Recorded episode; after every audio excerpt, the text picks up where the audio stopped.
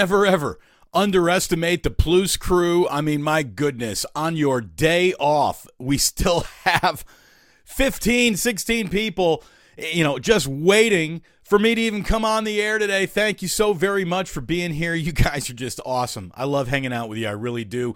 Thank you for hanging out with me, whether it be on YouTube, on Twitch. Uh, I, you, you can find a link on Twitter. Oh, this is expanding, boys and girls. Happy Memorial Day weekend to your and yours. Hopefully, you are enjoying a nice three day weekend, a little respite, if you will, from all the hard work that you're doing. How about this?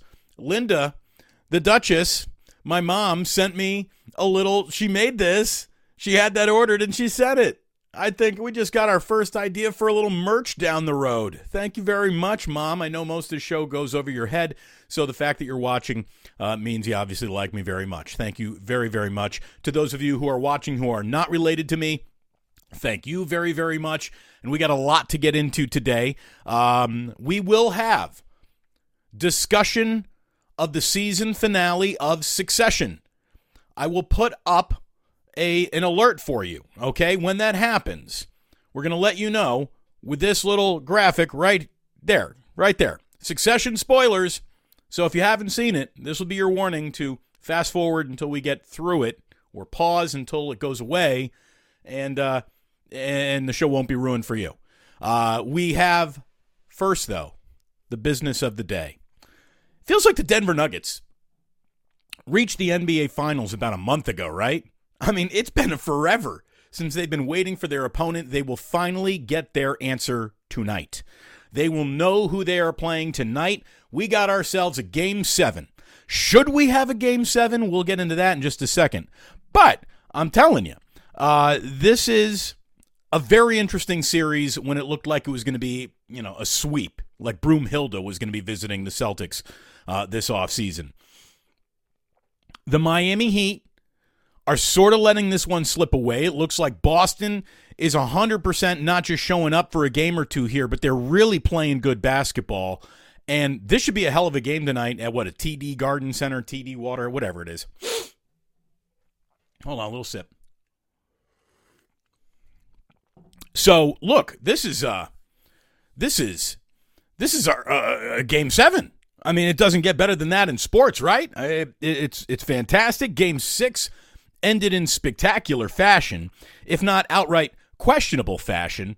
Um, additional time got tacked on to the play before Derrick White hit that lay in with 0.01 seconds left on the clock. There was about two and a half seconds left when the foul occurred. When Boston's inbounding there on that last play of game six in Miami, there's three seconds. I don't know where those other seconds materialize, those tenths of a seconds materialize from, but it's a little weird. I, I got to be honest with you. It's a little weird. Still, you know, guard the inbounder, box out the rebounder. Like there are things Miami could have done to have won that game, and I'm sure in their own mind they did enough to win that game.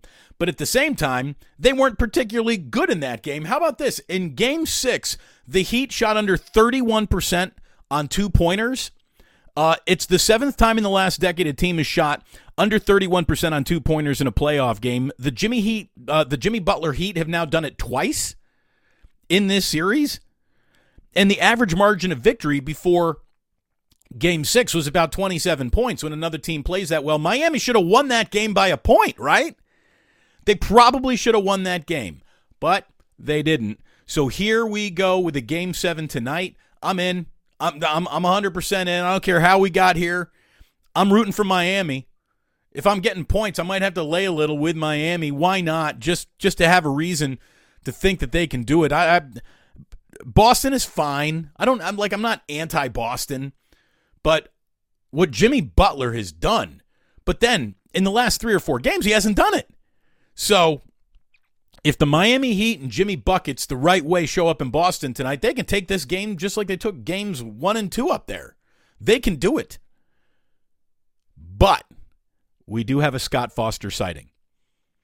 And again, when we talk about things going on with NBA referee shenanigans, um, look, uh, you, can't say that they're that, that the league is devoid of officiating shenanigans. You you just can't. You can't. I'm not saying that the fix is in, But Scott Foster, the extender, has been assigned to be the lead official of this game tonight, along with Tony Brothers and John Goble. Um, obviously, there's nothing to extend to. There is no game eight in this series. So, just looking at some raw data, over the last two seasons, the Miami Heat are 2 in 13 in games officiated by Scott Foster and 3 in 12 against the spread. Boston is 11 and 3 against the spread when Scott Foster is leading the crew officiating their game since 2020. What does all that mean? I hope it means nothing. I would love for a game of consequence to happen in the NBA without a single discussion of a referee or an influence that might have been made or a bad call that decided a game just once. Like, give me a pure game seven, please. I'd like that an awful lot. Um, the NBA, though, having said all that, has opened an investigation into referee Eric Lewis's Twitter account. And, you know, on the surface, it appears that there's not a lot here. And the Twitter sleuths thought that they had found the burner account of an NBA official. His brother Eric Lewis's brother is taking responsibility for this account. Whether it's true or not, I don't know. But Twitter was arguing about Eric Lewis's officiating, and there was this guy who just kept up randomly defending Eric Lewis, and that seemed to be the only reason the Twitter account even existed. So Twitter sleuths got on him to the point where the NBA is like doing an investigation now.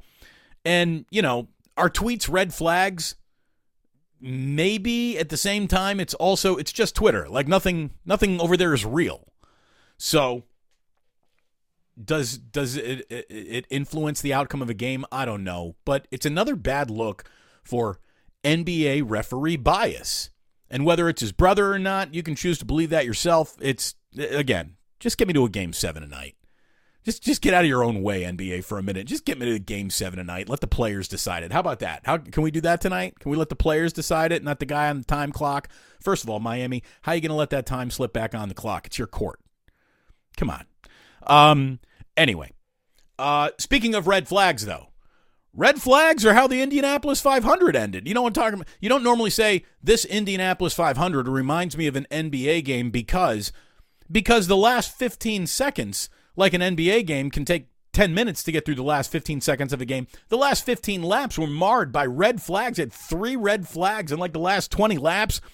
Josef Newgarden, uh, Newgarden, Soundgarden, uh, wins a sprint to the finish. He passed last year's winner on that final restart lap. Now, I mean, I guess that's a lot better than ending a race under caution, but I mean, the Indianapolis 500 is, is finished under caution many times. Um, but they didn't want to do that this time around. So, what do you know? We got one of the more spectacular sprint finishes in the history of the race. And I'm not a big racing guy, but I watched the final 20 laps of the Indianapolis 500 like I think a lot of people do. And I got to tell you, it was it was compelling. One of the most compelling things we have ever seen was part of that race as well. One of the most spectacular crashes ever caught on camera from the angle where they're literally affixed right on the driver's front facing helmet while he is upside down with sparks just shooting off the, the rim of his cockpit. I mean, just an unbelievable crash from the point that he just got out of there and walked away, not hurt. Unbelievable. There was a tire that went over the catch fence. Excuse me, I get emotional. Uh, a tire goes over the catch fence. I swear to God, if that had hit the stands, it would have killed someone. It would might have killed multiple people. It clears the stands and ends up hitting a parked car somewhere behind turn three. Unbelievable. Like the fact that nobody died, nobody died, is incredible. Uh, the, the, the tire could have killed someone. That crash could have killed, what was his name? Kyle Kirkwood. Oh my God. That was a just a hell of a finish. It was a Sunday for hell of a finishes all around. We'll get to succession here in a little bit. I'll put up the spoiler. But first, if you're here for normal plus activities, and thank you so many of you for being here, uh, the Pirates are in San Francisco this Memorial Day. We got a funny start time. It's a 205 start time this afternoon at the ballpark. 43-year-old Rich Hill going up against Anthony DeSclafani. The Giants are back home after taking 2 out of 3 in Minneapolis and then taking 3 out of 4 in Minnesota. No, other way around, excuse me. It was no, it was two out of three against the Twins, and then three out of four against the Brewers. That's Milwaukee. I can do that math at the very least.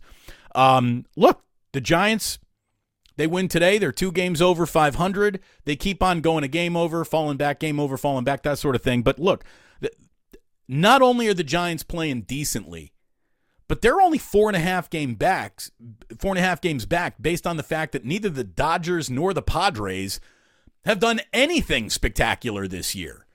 So what was working against the Giants is they weren't going to be very good, right? Well, they're better than a lot of people thought. Also, the Dodgers and Padres were going to be so much better than everyone else that there was no way a team as normal as the Giants could keep them. Well, guess what? The Dodgers and the Padres ain't great shakes.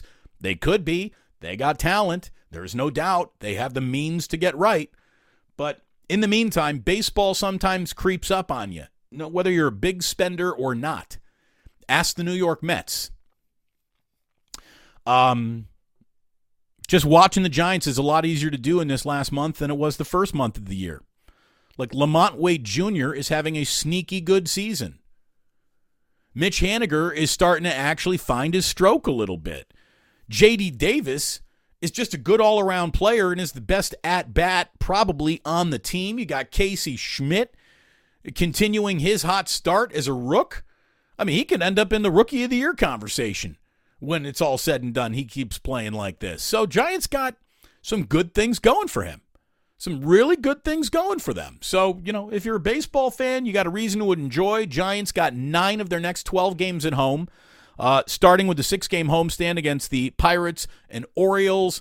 Then they take off for a quick, I think, what, road trip to Colorado, and then they come right back home and uh, the Chicago Cubs are coming to town.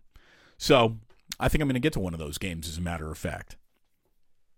Uh, meanwhile, the soon to not be Oakland A's, although there is a big meeting in Nevada today about viability of uh, taxpayer dollars and all that stuff, but they'll probably pass it because politicians get what they want but I'm telling you, any politician who wants the Oakland A's has no idea what they actually want because you're getting John Fisher and you don't want that. You really don't want that. You don't. You just don't. You will be granted a major league expansion team if you're just patient. I know preaching patience to politicians is a tough thing to do, but they should absolutely preach some patience. The only good story about the Oakland A's I really want to share with you today is that a former closer, now with the White Sox, Liam Hendriks, has come back from what they said was like stage four really bad cancer and is going to start playing again. That's that's incredible. That's really incredible. And the reason why we can't even pay attention to the A's any longer, like seriously, they've got. Do you realize right now the A's have a longer losing streak than they have wins on the season? That's true. You can look that up. It's an 11 game losing streak. They have 10 wins on the year. They're 10 and 45. That is a 182 winning percentage.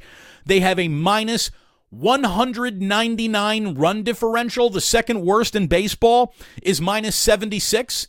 They're at 199.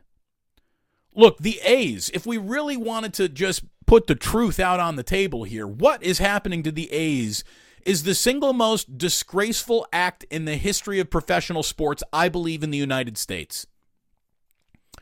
The A's are the worst professional sports team of our lifetime, and it's not the fans' fault. It's not even the players' fault. This is all by design. This is an owner who can go fuck himself, who decided that he is going to ruin everything on his way out the door. This is worse than the 73 loss 76ers what was that, the 72 73 season or whatever it was?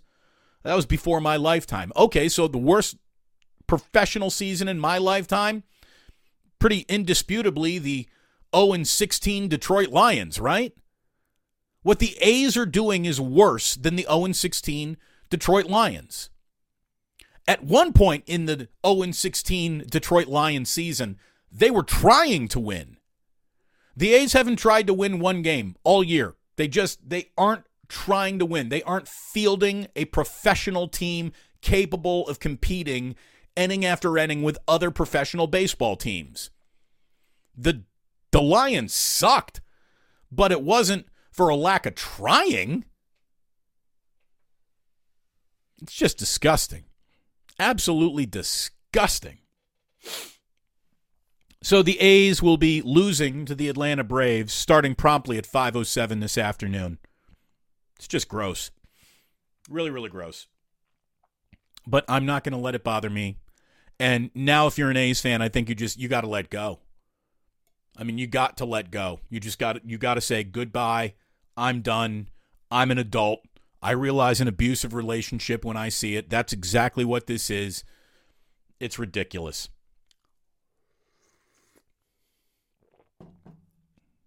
Um you want some want to feel old news? Are you ready?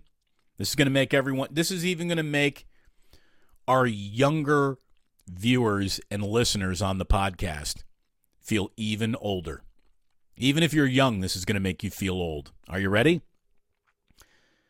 Derek Jeter made his major league debut 28 years ago today, May 29th, 1995.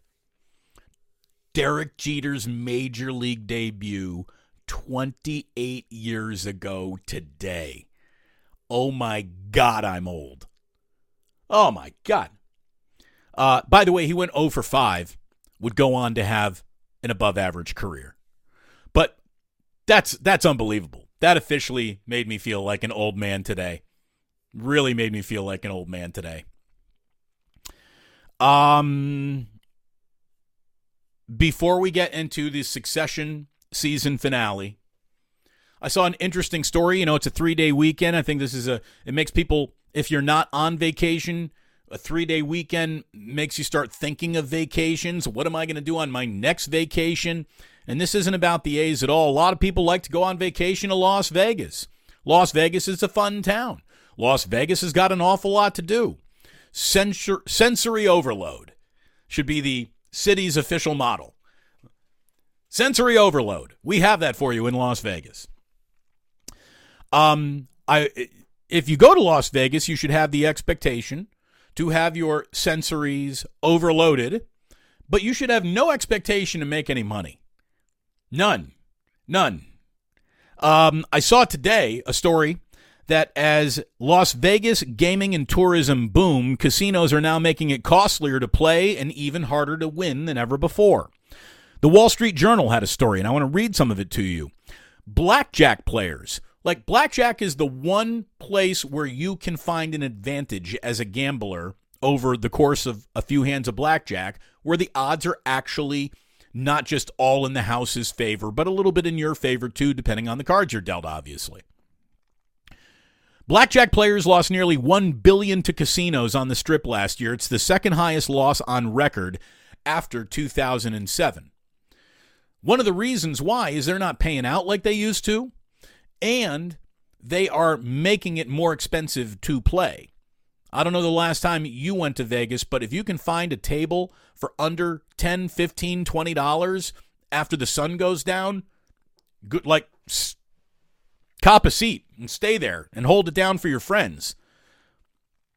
I'm not saying, you know, everything is high rollers, but it's starting 25, 50 dollar chips to sit down and play a hand of blackjack. Um, blackjack, for those of you who do not know, the Wall Street Journal even helps you out here, is a fast paced card game historically paid out at a ratio of 3 to 2 when a player hits 21 on the first two cards. Well, many blackjack tables on the strip are now paying out 6 to 5, which means the same $10, which used to get you $15, now only gets you $12. So they are gaming the system to push away the riffraff. And I'm, you know, that's probably they want a higher class of clientele. They want people with deeper pockets coming to Las Vegas, even though penny slots, I believe, is still the number one uh, profit margin in all of Las Vegas. But Some Las Vegas casinos cut back on the number of blackjack tables and dealers. They raised minimum bets during busy times and lifted their advantage over players in some games, doubling down on a pre pandemic practice of making subtle changes that favor the house, according to industry executives, researchers, and gamblers themselves. Prices for everything across the board, well, everywhere, this isn't just Las Vegas, but hotel rooms to concerts to restaurants have surged in recent years. Tourists are flocking to Vegas like never before. I call it pandemic pent up frustration. They just want to get out and have some fun again. And do it. Have yourself a great meal. Go have a great time in Las Vegas, but don't have any expectation of making money. And if you do, tell yourself that's a freaking miracle and I shouldn't expect that to ever happen again. Las Vegas Strip casinos took in nearly 8.3 billion in gambling revenue last year, a record that exceeded pre-pandemic revenue by more than 25% according to state regulators. So people with less money are going to Vegas to spend and lose more money than ever before. Remember to watch your chicken. Like our friend Marshawn said one more Vegas based story for you, okay? One more. One more. Did you see that Jimmy Garoppolo has failed his physical with the Los Angeles Raiders? That happened. And they have reworked his contract and are now saying that he is, you know, out indefinitely. He had surgery on his broken foot after the Raiders signed him and they have now got new language to at least protect themselves. But you know, there's it's one thing to protect yourself against a bad contract. It's another to not have an NFL quarterback on your roster. And that's what the Raiders are looking at if there's no Jimmy G.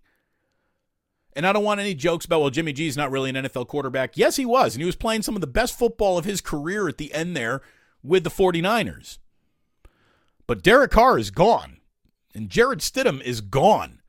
And right now, if you take Jimmy Garoppolo out of the room, the Raiders quarterback room right now is Brian Hoyer, Aidan O'Connell, and Chase Garbers. Whoo! Good luck in the AFC West with that, huh? In a little game of hindsight and foresight, let me just take Jimmy Garoppolo here for a moment and apply the hindsight of his injury, not to the Raiders, but to the 49ers. If he was hurt this bad, what were they doing thinking that he was going to miraculously step back onto the field in the postseason, maybe, if his foot was like this? What the hell? Why didn't they put Jimmy on the IL and pick up another quarterback? I mean, that's a legitimate question looking back at how the 49ers season ended last year when they were running out of quarterbacks in the NFC title game. So, little hindsight applied to this story doesn't reflect well on a massive decision that the 49ers didn't make last year. Beyond that, there's your hindsight. Here's your foresight. How much longer until Davante Adams just straight up asked for a trade? Davante Adams wanted to go to Vegas to play with Derek Carr. That ain't happening and then to you know what be part of the new cool thing in Las Vegas. And when it comes to the Raiders winning games doesn't look like that's going to be happening anytime soon. How much longer until Davante Adams asks for a trade? At which point that becomes now a full-on reset button for the franchise once again. And here we go again. The cycle of never improving has followed the Raiders to Las Vegas and apparently lives there now too. Man. Maybe this is why Tom Brady was signed as uh spent like what 50 million to come in at 1% of ownership or whatever. Maybe Tom maybe Tom Brady is going to be owner player. Like what like captain player? Like Paul Newman in Slapshot? I, I probably not. But Tom Brady you might be needed for more than just uh, hanging out in the owner's suite in Las Vegas. We're going to get into Club Plus. We got a lot of people talking, chit chatting. I always appreciate that. It's always good to see you all in today. It really is. It means a lot that you're here on your day off. East Bay Ricardo says, Damon, can we purchase the cup? We're going to make this available to you soon, in short time. Believe me, we will. Basically, Jillian and I had a little bit of a strategy session. And uh, we've determined that the next couple of months are really our preseason. And by the time we reach the end of August, beginning of September, by the time it is football season, the only thing I can promise you, you early plusers, is that this son of a bitch is going to be firing on every conceivable cylinder, and we're going to go from a really nice story with a good start to it to an absolute threat to anyone who thinks that they're going to do a better job covering sports than right here on YouTube. We're going to own the market without even, you don't need a station when you've got a channel. So we're really looking forward to um, how many great things are coming down the pipe soon. Really, we got we got plans, real real plans. Now, consider this your warning. Boom. Succession spoilers. Succession spoilers. I'm giving you a minute to back away, to press pause, to then let this catch you. How, how about this? When you start seeing Club Plus, the, the spoilers will be over. But nobody start spoiling things in the comment section, in the chat section.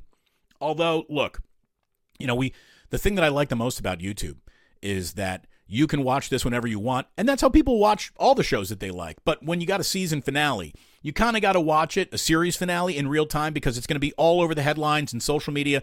So Jillian and I, we, we we put all social media down last night until we started watching Succession. Then I picked it up because and and there was a spoiler right away, like first thing that appeared on Twitter. I'll say this: the series finale left me wanting a little more. I'm not going to say I didn't like it, but it didn't end with the dramatic oomph that I thought it would. It basically ended with a lot of, well, doesn't look like it's going to be good for the Roy kids. And, you know, Tom Wambsgans ended up winning after all. And I, dude, uh, there's a theory about Tom Wambsgans and Bill Wambsganss that we'll get to that I saw this morning on Twitter. Something else. But look, this was an excellent show. A truly excellent show. It was highbrow, it was well crafted, it was shot in luxurious, luscious location after location, after country, after penthouse apartment. Like it was, the budget was very high on Succession obviously. They took you inside that billionaire family lifestyle about as well as any show has ever done it. But the star of the show has always not been the budget or the, the access to the beautiful things, but the writing. And this is, you know, the, the writer's strike literally should just point at Succession and say, you'd have none of that without us. The writing on Succession was spectacular and the actors who brought that script to life were incredible. It's one of those as perfectly cast a series as you will ever watch. You know, I'm sure there's other actors who could have done it, but once you see, it's like Indiana Jones. Who the hell could have ever been Indiana Jones other than Harrison Ford, right? Now, you heard that Magnum PI almost got that. Tom Selleck was almost Indiana Jones. He probably could have done it, probably could have done a really good job. Oh, but it would have changed everything. One character out of place would have changed everything in this show. It's perfectly cast, it is extraordinarily acted, and I I enjoyed it. I don't know what the hell I am going to do with my Sunday nights now. I'm going to have to wait for some football to roll in. But I'm I'm going to miss Succession an awful lot. It is and I don't say this lightly because this carries weight to it. Succession is one of the greatest shows in the history of HBO. Full stop. It really was. It really was. I guess it's hard to end something that you have such high expectations for for everyone to like it and I know a lot of people thought that the ending was perfect, but I, I to me like I wanted more than just I, I, I guess I wanted a little what happens after the players stop moving on the chessboard and everyone knows their place. And we got very little of that. There was no sort of recap. There's innuendo. Like, I mean, they're definitely at the end of that. Um, so I guess we got to break this down from from a character standpoint, right? To me, the character that is the most frustrating character on the entire show, and the character that Jillian and I argue about the most, is Siobhan. Shiv. I she is the smartest person in the room and the dumbest player on the board all at the same time. She overshares when she shouldn't. She doesn't disclose nearly enough when she should. And you cannot have a pact with your brothers to go in and vote in a board meeting and then in on the one inch line decide I'm not going to run that play. You can't. You can't be dumping you know, Victor, uh, uh, Kingmaker milkshakes all over your brother and laughing about it, and then say, "Oh no, no, I never, never mind. I don't trust you after all." Like I just thought that, that was such a cop out, and it was. Shiv drove me nuts in this fucking show. She really did. She did. Smartest player in the room, dumbest player in the game. It drove me nuts. Drove me nuts. Kendall so they very much hint at his suicide at the end of the show, right? I mean, he was crestfallen that it's not going to be him taking over for his father. The family is out. Uh, we we've got uh, Lukas Matsson uh, becoming the kingmaker, if you will, for Tom. Tom could have cut Greg's throat, cousin Greg's throat at the end, but decides not to. I guess that's the one feel good moment of the finale. Um, so Kendall, it, it's very much suggested at the end, not that he he died of suicide in that moment, but he's thinking about it, and his life of happiness is essentially, well, it never even happened, but now it's definitely not going to happen. So what's the point of sticking around? He has no business as a businessman. He's already totally alienated his family. His he can never talk to his sister again based on what he just did. His brother Roman, who was my favorite character throughout the entire show, Roman just basically ends succession right where he began. He's just a self loathing dick. So, you know, the final scene of him sitting in a bar just having like a drink with no care in the world, even though he got scarred up and, um, you know, tried to tried to tried to fight New York City on the night of the election, which was I thought that was a weird kind of ending too. There's no way that guy with money got brave in that situation to go do what he did. But you know, the whole he wanted to be beaten, feel the pain, feel a little something. I, all right, it's a little psychoanalysis for me, but um, I thought that it was the perfect ending for Rome. Roman really didn't care after all. He called bullshit on everything, and and that's very Roman. Good ending for him. And then Shiv is literally as stuck in the same spot as she was, except there's no chance to rise to power anymore.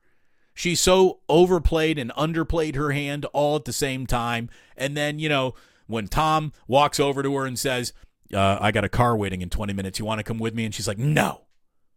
And then the car pulls up and she's already sitting in it. Like, everyone who rooted for Shiv to be this, you know, empowered woman who's going to do about all the things that you want empowered women to do. It turns out she's just, you know, a spineless, totally outplayed, outmaneuvered, voting against her own interests, kind of idiot after all. So uh, she is going to now have a uh, you know v- very little future of being a titan of any industry. She will have a totally loveless marriage with Tom, who has the job she wanted, and that kid is going to hate her, and she's going to resent her kid, and it's they're all going to be miserable at the very end. Roll credits. Succession. Did you see the theory about Tom Wambsgans? So, by the way, you can go back on Twitter a few days ago. I said, here's how I think Succession is going to end. I think Gr- cousin Greg is going to be named the U.S. CEO president uh, of of uh, ATN, and it'll be like him and Tom Wambsgans piling into a limo with blowing hookers. They they drive away, and they're the winners of Succession. I knew all three Roy kids were going to get get fucked in the end. And they screwed themselves over too. But you knew it wasn't going to end well for them. So when writers come up with ideas, it's always inspired from something. You know, sometimes the muse happens as you're writing. So I don't know when the name was chosen, but four days ago on TikTok, four days ago on TikTok, I saw a woman who runs a baby names account. Like she talks about the origin of names for babies or something. I don't know. I, I, this is the only thing I've ever seen her do, but I was told four days ago on a baby names TikTok account, they correctly predicted, this woman did, the end of succession based on the weird history of Tom Wambsgans' last name. And it is a weird last name. You know, you, you got to see it in writing before you know, is it Wambsgans? Gams? Gam, is there a B in that? Is it a Gambs? No. It, so Tom Wambsgans, and there is a B in that. Uh, but anyways, so Tom Wambsgans was, you know, the the hanger oner guy through the whole series, just kissing everyone's ass, making sure that he was well positioned no matter what. Hold on, a little more coffee. And uh, this woman, who I guess studies names, found out that there was a major leaguer named Bill Wambsgans. This is the old timey days. Um, Bill Wambsgans' claim to fame was that he turned the only assisted triple play in World Series history. In other words, he took out three people at once. Tom's Wambsgans took out all three Roy siblings at once, although his triple play was not unassisted. It was obviously very much assisted by Lukas Matsson, who was, what, Aaron Skarsgård? So it wasn't an unassisted triple play, but I'm wondering if that's where the inspiration of that last name came from. You never know when there's a baseball fan who's got an idea. I mean, I, whenever I sit down to write the my script, there's going to be all sorts of little Easter eggs of ideas and giveaways and things. And, you know, who, who knows? By the way, I'm not working on a script. Not yet, anyways.